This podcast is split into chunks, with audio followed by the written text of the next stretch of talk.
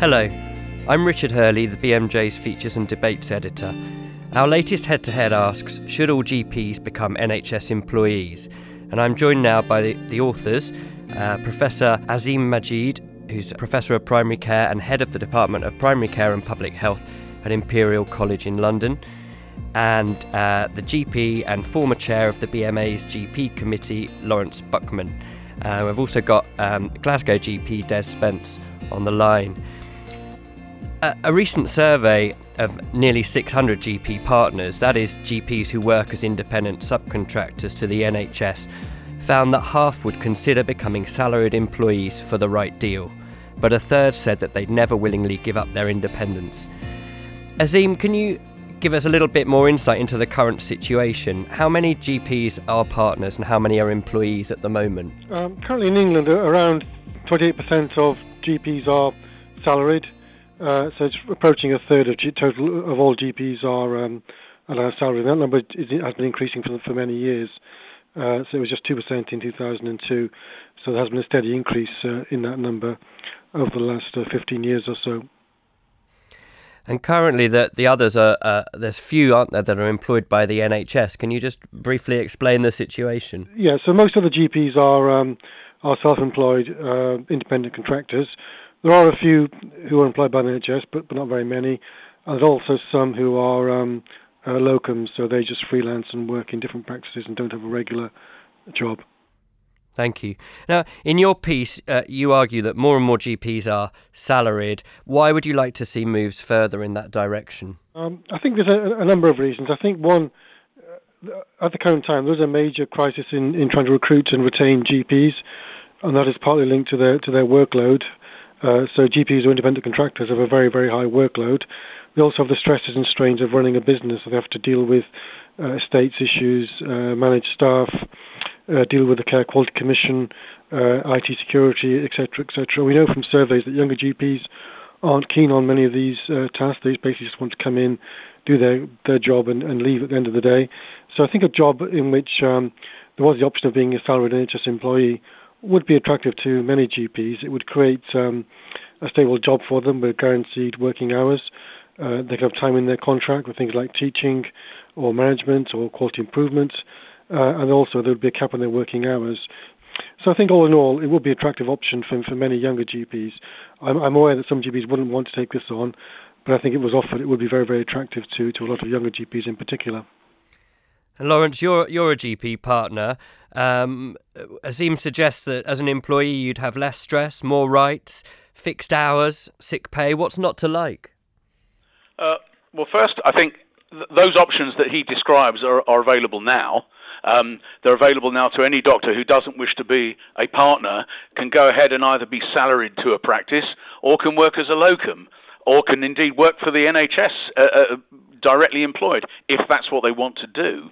Uh, they can also work for a large number of private businesses, whether salaried or not, uh, as they choose. So I think the options are there for those people who want to do that. And what's not to like is the fact that you would be employed by a government that has showed absolutely no regard for the people that work for the health service. Not just this government, government with a small g includes all previous governments. We've not had people terribly interested in the welfare of the people who work for the NHS over the last 30 years probably, and I see no prospect of that continuing, even with a change in government. Azeem, what do you make of Laurence's stance? Uh, um, I think Laurence does uh, make a fair point, and I, I think in particular the, the recent dispute over uh, over the contracts of junior doctors has actually had an impact, um, you know, on, on, many doctors. So I think he, he makes a fair a fair point. But I think the fact is that there are over a million people working for the NHS. Uh, many of those people are, are happy in their jobs. They have career structures. Uh, they have progression of uh, pay. They have jobs that allow them to develop interest in, in, in particular areas. So, so I, th- I think it perhaps is unfair to say the NHS is a bad employer. I think yes, it has been bad at times in the past, and and it is bad at times at the moment. But I think in the longer term, I think it does make sense for people to be employed by NHS and to have one employer for, for our for our medical profession. Laurence, do you have any uh, suggestions then? Uh, how could how could GP uh, general practice be made more attractive um, to to solve the problem in the crisis in recruitment, retention? The biggest stressors are not the patients or indeed the clinical workload, but the things that are given to GPs by other parts of the NHS acting in a remarkably unthinking way. So I think the NHS has got to up its game of how it views the community service. And at the moment, if the prospects are so bad, at the moment, being employed by them would make it that even worse for those that don't wish to be employees. How much do you trust the people currently running the health service, by which I include politicians, uh, um, and how much do you think you're better off actually uh, holding the purse strings yourself? I think uh, that Laurence has picked, up, has picked up on one key issue, which is our funding model. So, kind of with our funding model that we have in general practice, we get a fixed sum per patient, no, matter how, how, much work we do. Uh, and that does encourage them just to dump work in general practice. So, because that work doesn't cost anything anything more to do. Uh, so, I think whatever model we move to in the future, we do need to address this problem of how we fund GPs and link funding more closely to um, to workload, so that if extra workload comes, that generates more income. There have been repeated attempts sorry, there have been repeated attempts to alter the structure of GP pay, and it has never been a, possible to have a model acceptable to Treasury that doesn't recognise the number of people you look after. Maybe at this point could bring in Des Spence, and uh, I think you might have a, a, a, some experience to share, and perhaps another way that perhaps the stress uh, could be reduced while uh, while autonomy is retained Yeah. my view is, is something that we, have been engaged in in Glasgow for the last sort of 20 years, which is bringing practices together, or expanding the practice to. Um, so when I started in practice, we were about 5,000 patients, and uh, we're now up to about 35,000. And what that has done is given us real economies of scale one of the issues is that uh, uh, as a doctor in a small practice, that uh, you know there's, there's, twos and threes. It can be very dysfunctional at times, and if people are sick, it becomes completely unmanageable. Whereas if you have a much larger group uh, of, of, practices or, or, doctors working together, then you have much more opportunity to kind of cross cover. You can you know separate on call and and and and, and uh, urgent work and non-urgent work, and you can you know you can get somebody doing the reports. You can um, you know there's, there's, there's, you can work quite differently. So that's that's what what we've done and, and our model very much is about maintaining GP kind of ownership, so still having GP partners, but uh, having far fewer of them. So we would maybe, I don't know, in, in the future maybe have you know 10 or 20 percent of the doctors uh, working in the practice as partners, the rest being being salaried, but having some recognition that uh, um, that the, the, those those partners their income is capped in some way, and that uh, the the people who are employed by the practice are, are treated uh, treated fairly. Thanks, Des. What do you think about that, Azeem? Is is um, yeah, I think it's really worth considering. So across the country, across England, uh, GPs are coming together into into federations, into larger units, which which all vary in their composition. But the idea is that by working together, you can have the things that Des has mentioned. So you know, you know have more uh, split the urgent care off from the from the routine care, have uh, extended opening hours, uh, additional services. Um, employ more managers who can take on some more of the administrative workload and free GPs to focus on clinical work. So I think that is one possible way forwards to have these GP-run federations. Mm. I think the downside is that uh, people don't like large practices. So all, all the surveys shows people prefer smaller practices where they know the doctors. Uh, so you have the, the problem that patients may not like these very large practices or these very large uh, federations. And have you found any uh, discontent among patients, Des, in moving from small practices to, to a mega practice like you describe?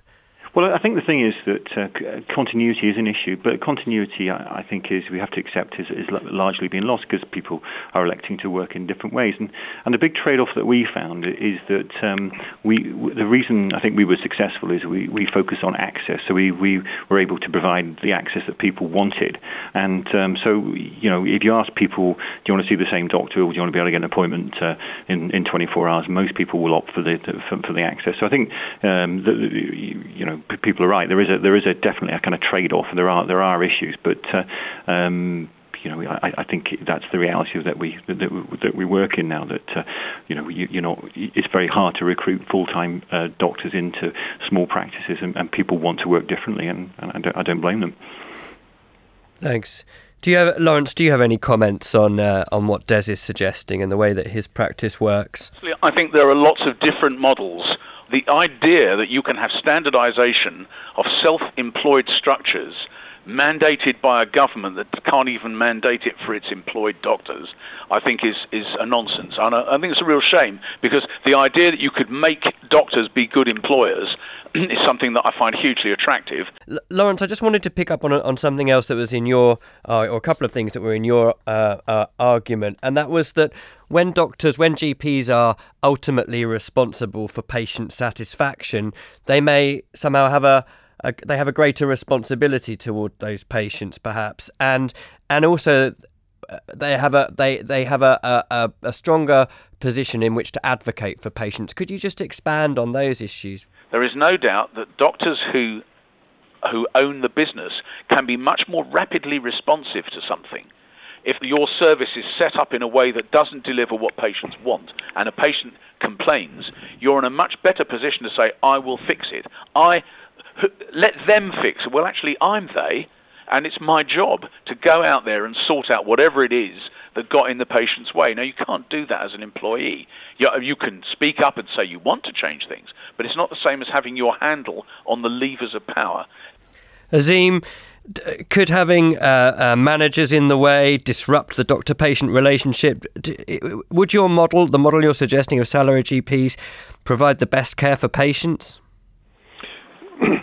I think if you look at hospitals, um, there are many hospitals that provide excellent care to their patients, and many consultants who are, who are excellent in terms of the work they do in quality improvement and addressing patient concerns. So I think it's the case that being employed would would take those away from you. If you're a professional, then you do a professional job, whether you're employed or you're self-employed. I think also the realities of the current time, most of are so, are so overrun. They can't do the things that Laurence is saying because they're basically just trying to deal with the day-to-day workload that they've got. I wasn't referring to professionalism because I think that employed doctors are just as professional. I don't think there's the slightest difference between us.